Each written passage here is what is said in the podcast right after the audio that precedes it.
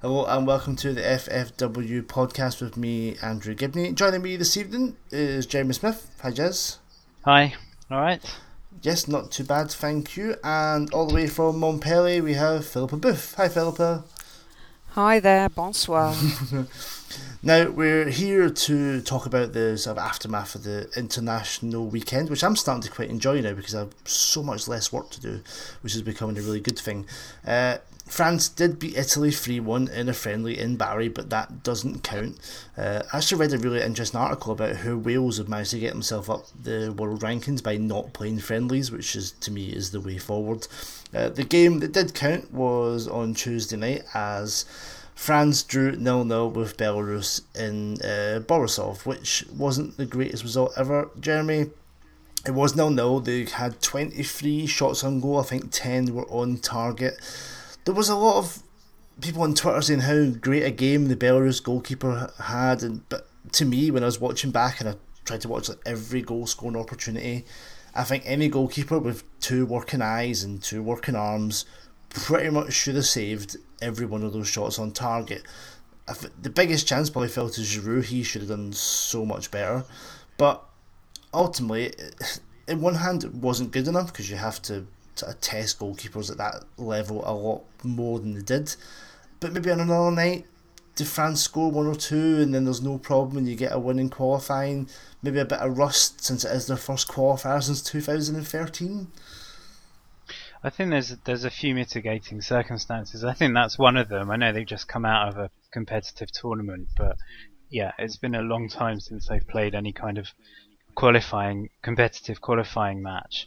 Um, and then, yeah, on another day, one of them could have gone in. You know, Giroud's swerve volley against Italy was probably a harder chance than the one he missed. You know, he could conceivably have missed that one and scored this one on another day, and then they relax and they probably run out three or four nil winners.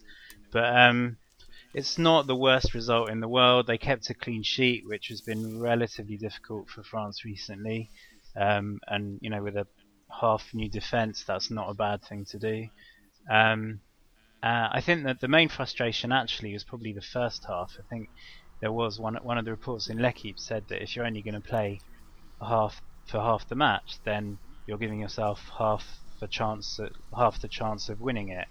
Um, the second half they were dominant, they did have chances, um, but the first half was pretty much a, a no-show.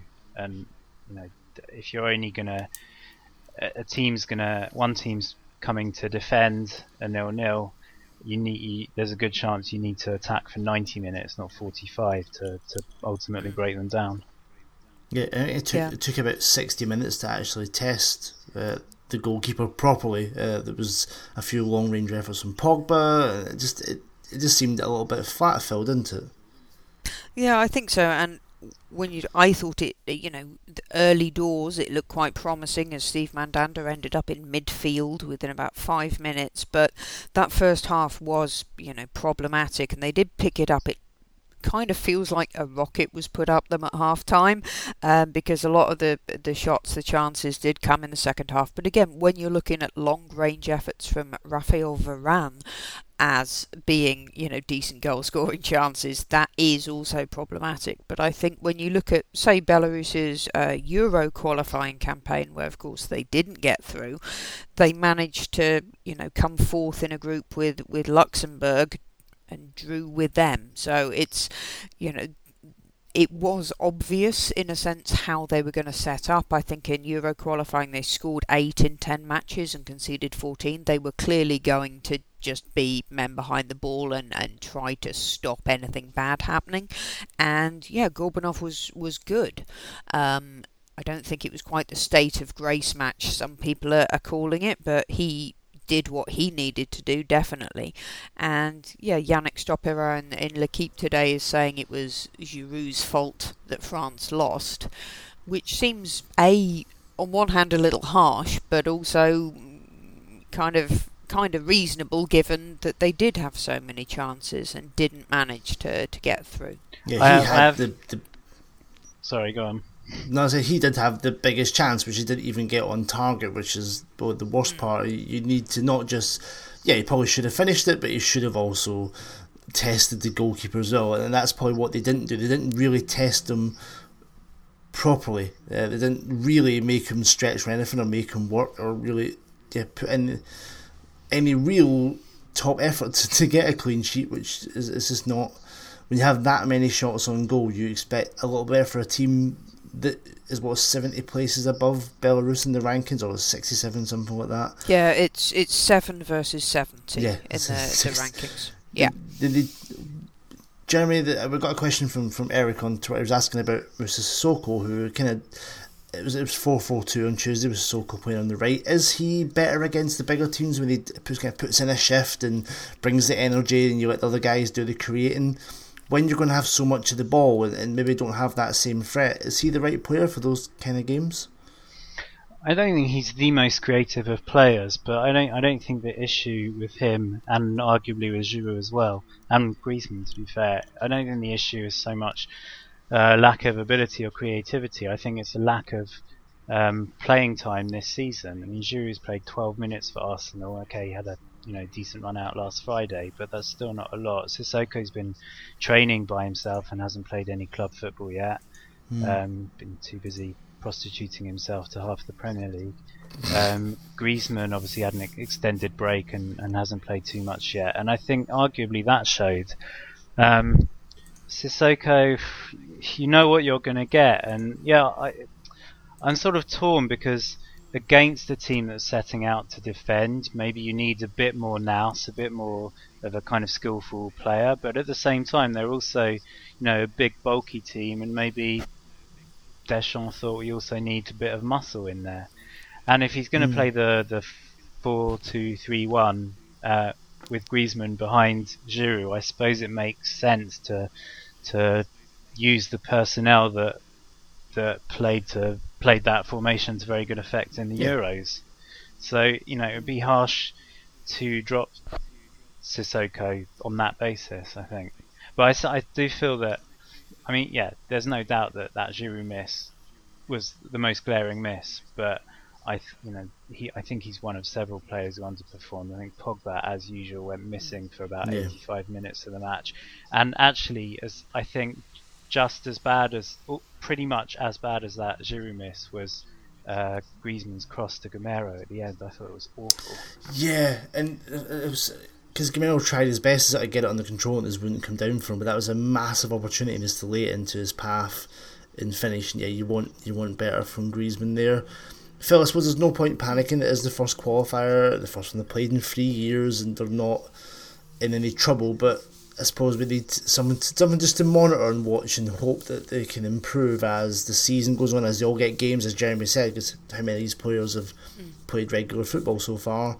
Uh, have you got any worries about the team from what you saw, or is it just scratch it off, move on, and get a six? Yeah, I think it.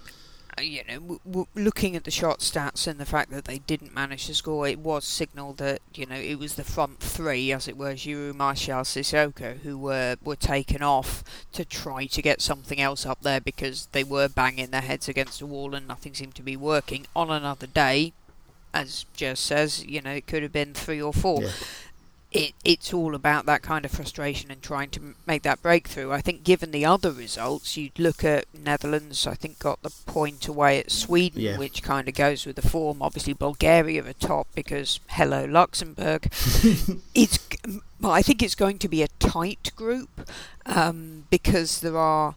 Uh, you know there are good teams in there, and and the the qualifying situation is that you, you, you have to make sure you, you get a good spot. So it's going to be that, yes, this isn't a disaster, but it, in a sense, it can't happen again. Because if you get off to a bad start, then you're chasing things, yeah. then things get harder, then you're under more pressure, cha cha cha. And so I think it, it's, a, it's a case that, yeah, just wipe it off, move on to the next one.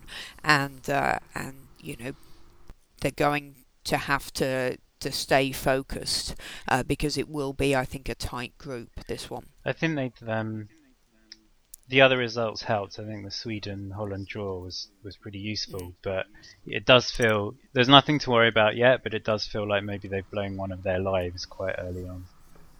Yeah. Yeah, now the senior team might not be in trouble, but the under twenty one side are in a bit of a pickle. Uh, you may want to get your abacuses out or your rosary beads or however you want to count because it's it's a bit it's a bit confusing. It's probably best to go on Wikipedia and look on the basically all the top the, group winners go through. Uh, four of the second place teams go through, but because there's groups with less teams in the other groups, your results against the bottom teams don't count. So France do have one game left, but that is against Northern Ireland, who are the bottom team. So basically, France's group stage is done. They are in second place behind Macedonia, but Iceland have two games in hand, uh, who are not against Northern Ireland. They also drew against Northern Ireland, which means even though they did worse, they get less points taken off them. it, comes down to on the first uh, friendly, it's the first game of the weekend. France lost against Ukraine, a late goal after a mistake from Issa Diop, who we bigged up as Young Player of the Week uh, on our first podcast of the season. Good job. But uh, to me, when I was watching the goal back, uh, and I was going to praise uh, Jean Philippe Gbamin for his performance from right back uh, against Iceland, but he just he he gave up chasing back. Diop was trying to recover after he gave the ball away, but he didn't really put in a lot of effort to chase back uh, to really save that that goal. And despite the really good performance against Iceland, which I thought they were superb. I love watching Rabiot and Tolisso together. Those two are, are the future. Uh, I was always a bit sceptical on Rabiot, I think more because of his attitude, but I, am completely team team Rabiot now. He was superb. Uh, the cross for Tolisso's goal, a couple of great shots, but Jeremy, I think you mentioned on Twitter was is this the biggest disaster since the last one where they didn't qualify for the tournament? So much talent in this team, like, all over the pitch. But again, some silly results. They did draw both games against Macedonia. Losing that late goal against Ukraine is going to possibly cost them a place uh, in the European Championships. Um, yeah, I mean, the only the only poor performance, actually wasn't such poor performance that I'll forgive them, is and arguably they can take any match where they didn't win and say that's that's led to the situation they're in. But they did, mm. I think, come back from two 0 down to draw two all um, away to Macedonia two weeks after the two days after the November attacks, and I think that was a really yeah, underrated yeah. result because a bunch of kids far away from home after that that happened. I think I don't think people made enough fuss about yeah. what a ballsy performance that was. But in general, it's really frustrating because yeah, again, it was the same as you know last time with the playoff with all the Kurzawa stuff against Sweden. That on paper, those, I mean, to an extent, you can almost say at least half of those players could probably do an okay job if they were dropped into the first team, let alone the under 21s. So it's annoying. Yeah. But you can't. At the same time, I I kind of think, you know, if it means that a player like Kurzawa gets his head down and sorts out his attitude, and now is, you know, almost certainly first choice for the first team, yeah. in the long run for France as a whole, it's not such a bad thing. And you know, so they might not qualify, but yes, yeah, perhaps if they, if they get too much if they get too much gory at kind of this stage, maybe you don't get that progression. But if you get the disappointment, the setbacks, you then fight back and become a better player, exactly. possibly. You know, you've got um, Rabiot is probably through the under 21s, like you said, has has sort of changed a lot of people's views of him. Um, Tolisso, mm. you know, if nothing else, we found out now that he can also play as a number 10, which is good news maybe for France and for Lyon.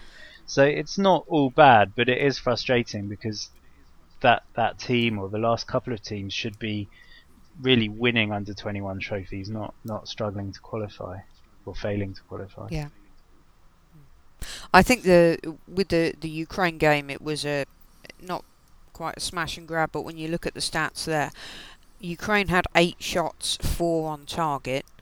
France had 14, one on target, and that was it. Was just they they were shanking things all over the place. Whereas Tolisso, that performance uh, in the Iceland game was really really reassuring. Obviously, the the shots there were 21, nine on target, much, much better. They were getting closer to goal, they were making better chances.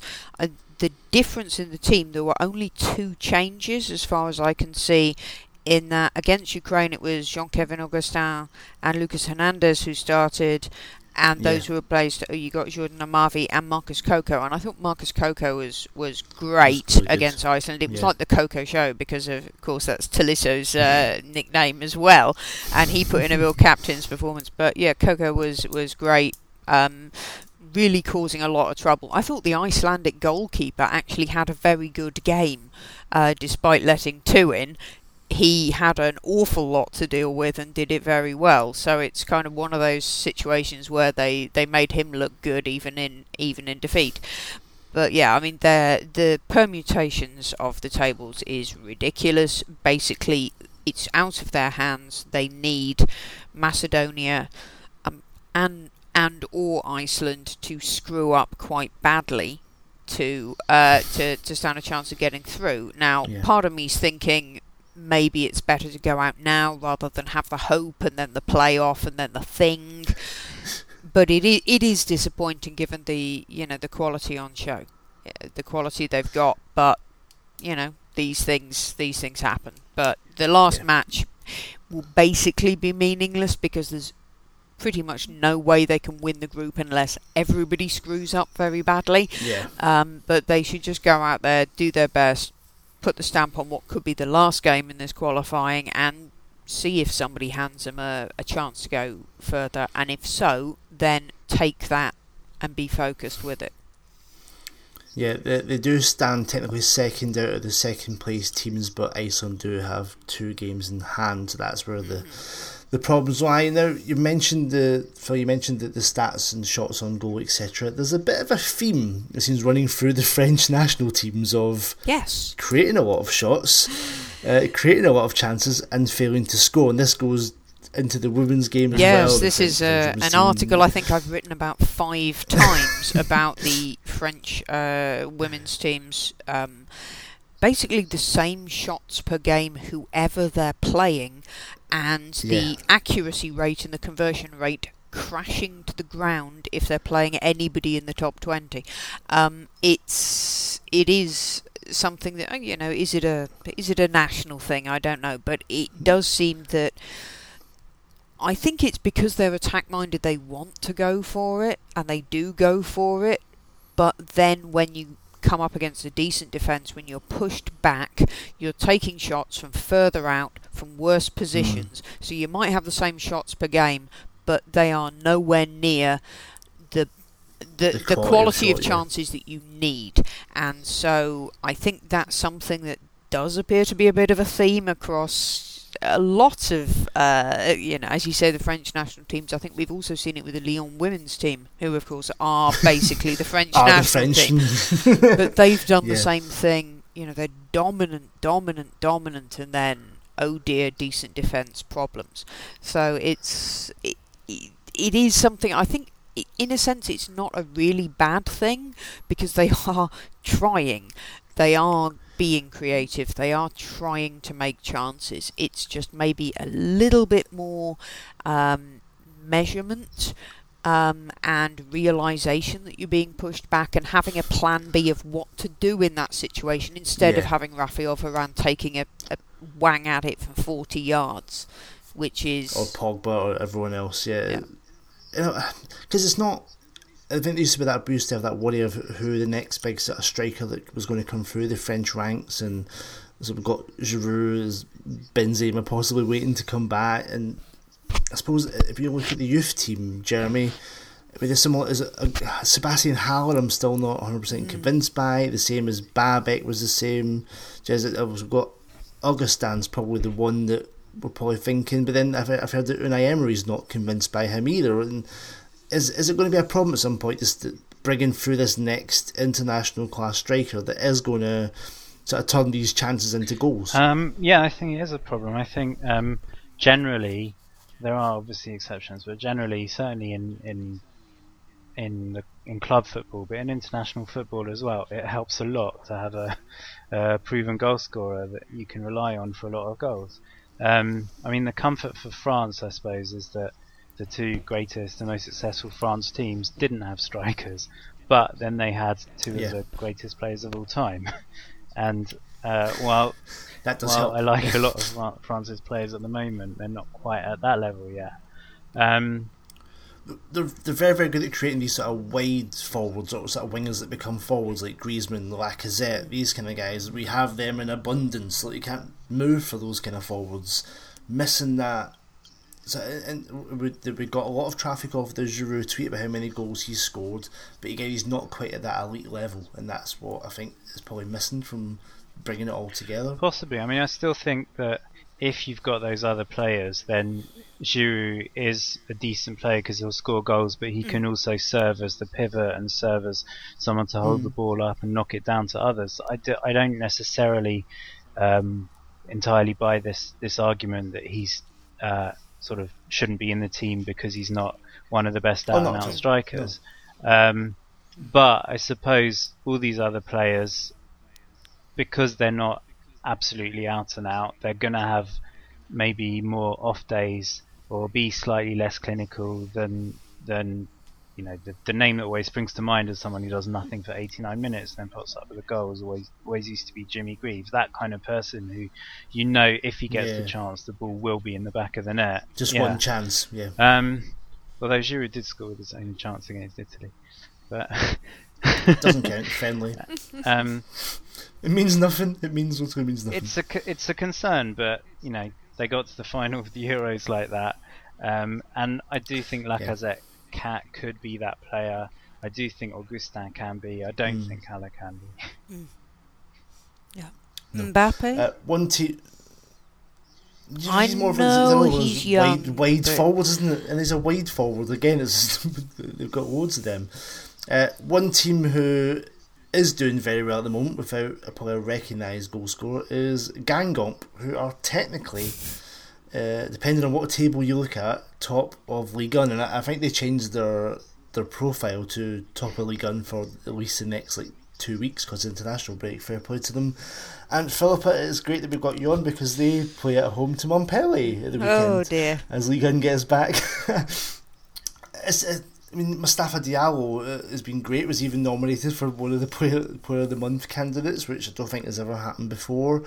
Uh, we mentioned them at the preview this uh, the, the good mixture of youth and experience and what can Kombouaré do, and he seems to have got them off to a bit of a flyer. Yeah, I mean it's it is very early. Obviously, we're only we're only three in, um, and they've been very sort of organised and uh, showing the same kind of uh, vim that we saw when they were in the kind of the, their Europa League um, mm. campaign a, a, a, couple of seasons ago. You know, but they've played uh, looks. Obviously, there was the Monaco game where you know they went up and were pegged back. yeah. Then they beat Marseille, which was great. Then they beat Nancy. Now they're coming to Montpellier, a club which is basically two injuries away for asking for volunteers from the stands. it's this this could be an interesting one. I mean, I think they're they're going to ride this. They're going to enjoy this as much as they can.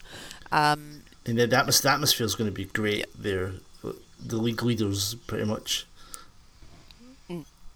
I mean, I think the you know that that tweet they sent out, with top of the league for two weeks. You know, it, that shows their self awareness, which I think is important. Yeah. It's like when Angers were top of the league after game one last season, and they were like, "Yay!" Um, no, it shows that they're not.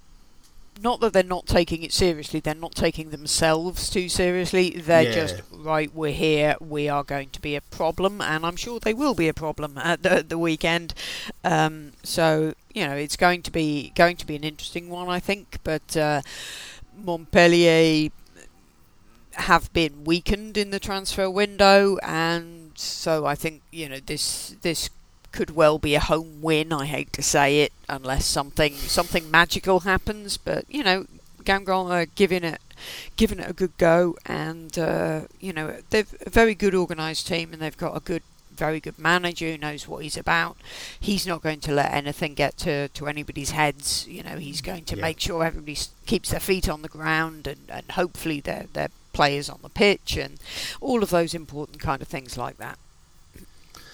Jeremy, also we've got PSG and Etienne on Friday, which can usually be a tight game, a good game unless PSG score five really quickly, which is disappointing. But Guingamp must must fancy themselves on Saturday to kind of make it sort of four wins from four, surely. On paper, I'd say it's probably the. No offense to Phil, but it's prob should be the easiest of their four matches so far. I mean, arguably Marseille in the state they're in or were in certainly when they played Oh, them. yeah. But um, you know, despite their poor start, Nossi away isn't straightforward, and obviously, you know, they'll be in a way they'll be kicking themselves that they didn't go on and beat Monaco away, which would have been a fantastic result.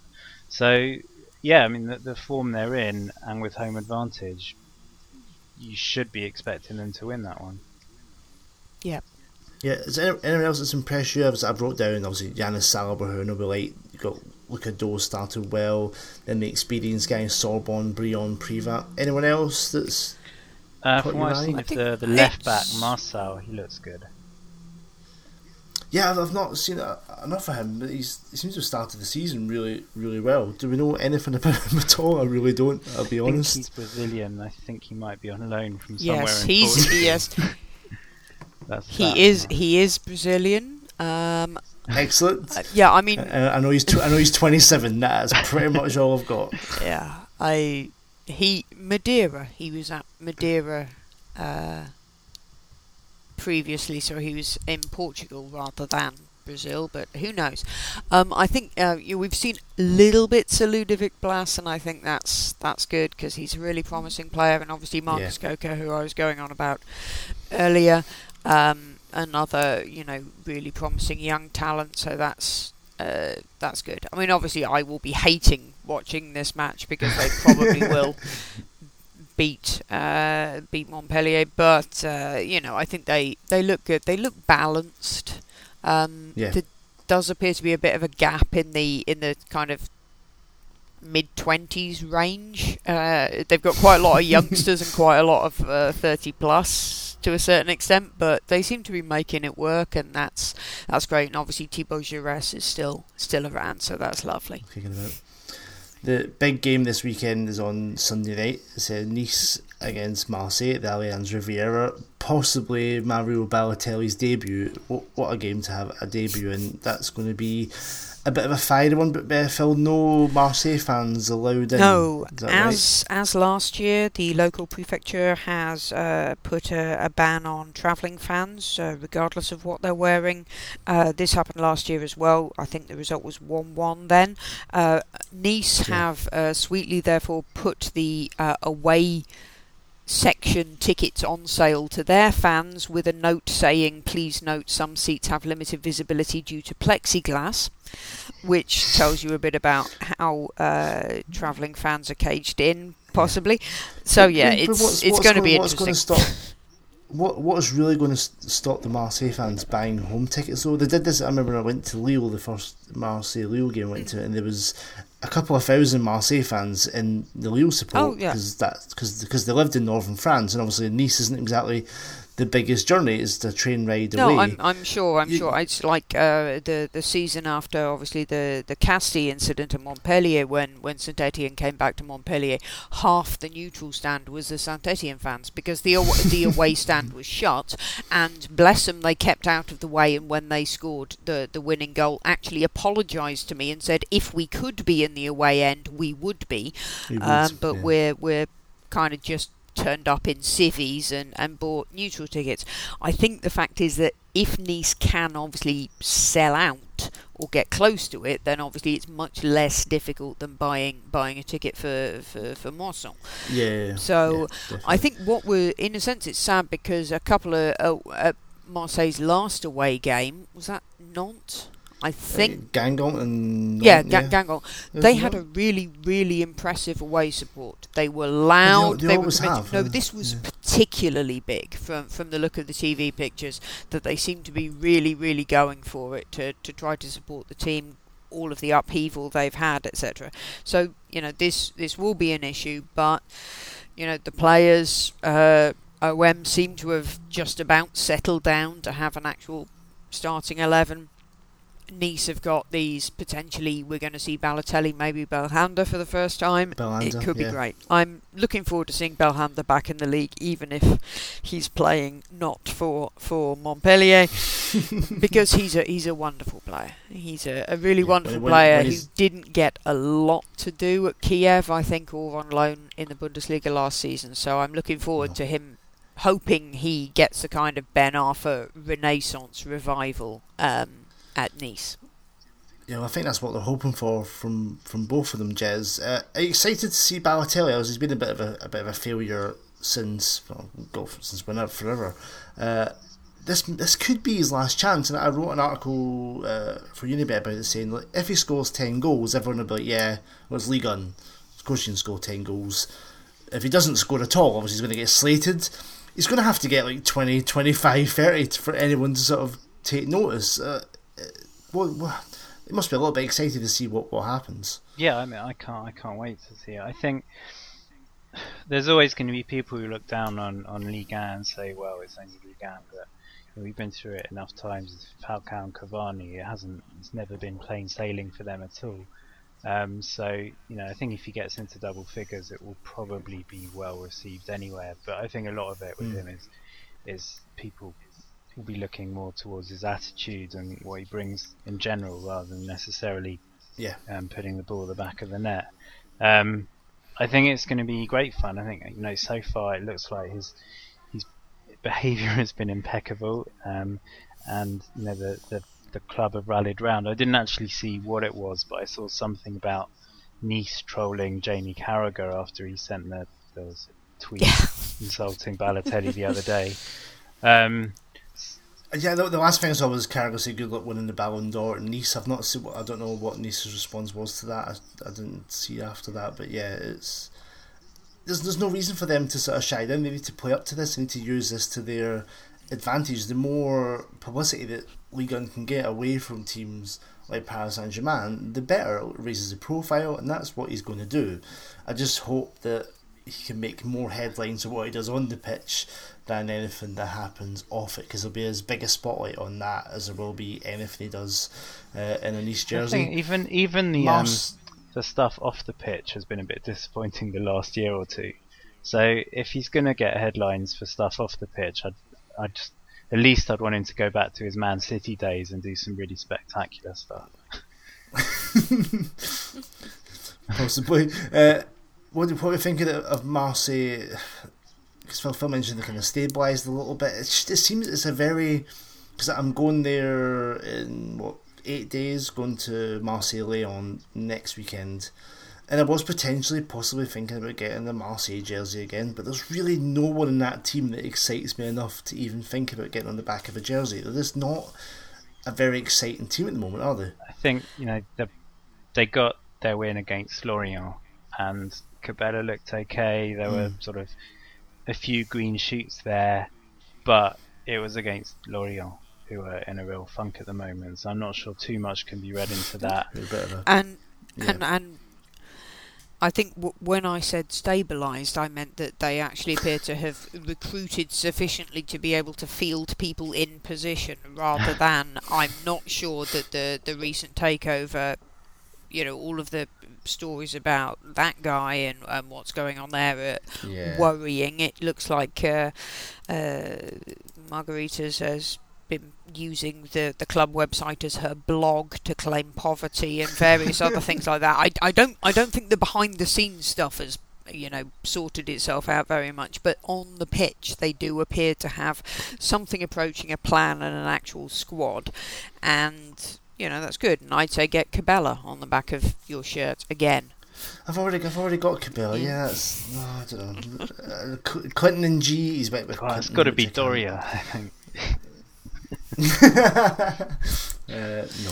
I think uh, Diarra, Diarra, uh, by all accounts, the quicker he gets shipped out, the better, because it sounds like Marseille fans are not impressed whatsoever. Yeah, I was, I was surprised he didn't. I was surprised he didn't go. I'm surprised he's still there. Uh, I'm not sure what other windows are still. Well, if open. the Galatasaray rumours about his demands are true, I'm not surprised he's still there. Um, yeah, and like, what was yeah. it? The, the, the the Monaco guy actually coming out and blithely saying, "Oh yeah, he got he he, he rang us and asked to come over." I mean, like we don't know when exactly that happened, but if it was yeah. recent, then that's not good. But and he's probably you know. as popular as Sissoko would be at Everton.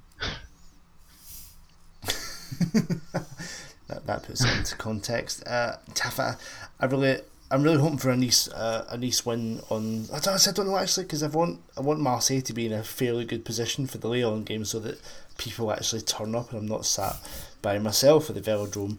Uh, but I do want to see Nice do really well with Balotelli with Belhanda, so maybe a, a free straw would probably appease both sets. Uh, anything else catching your eye this weekend, Jez? Um, let me stall while I get the full fixture list up.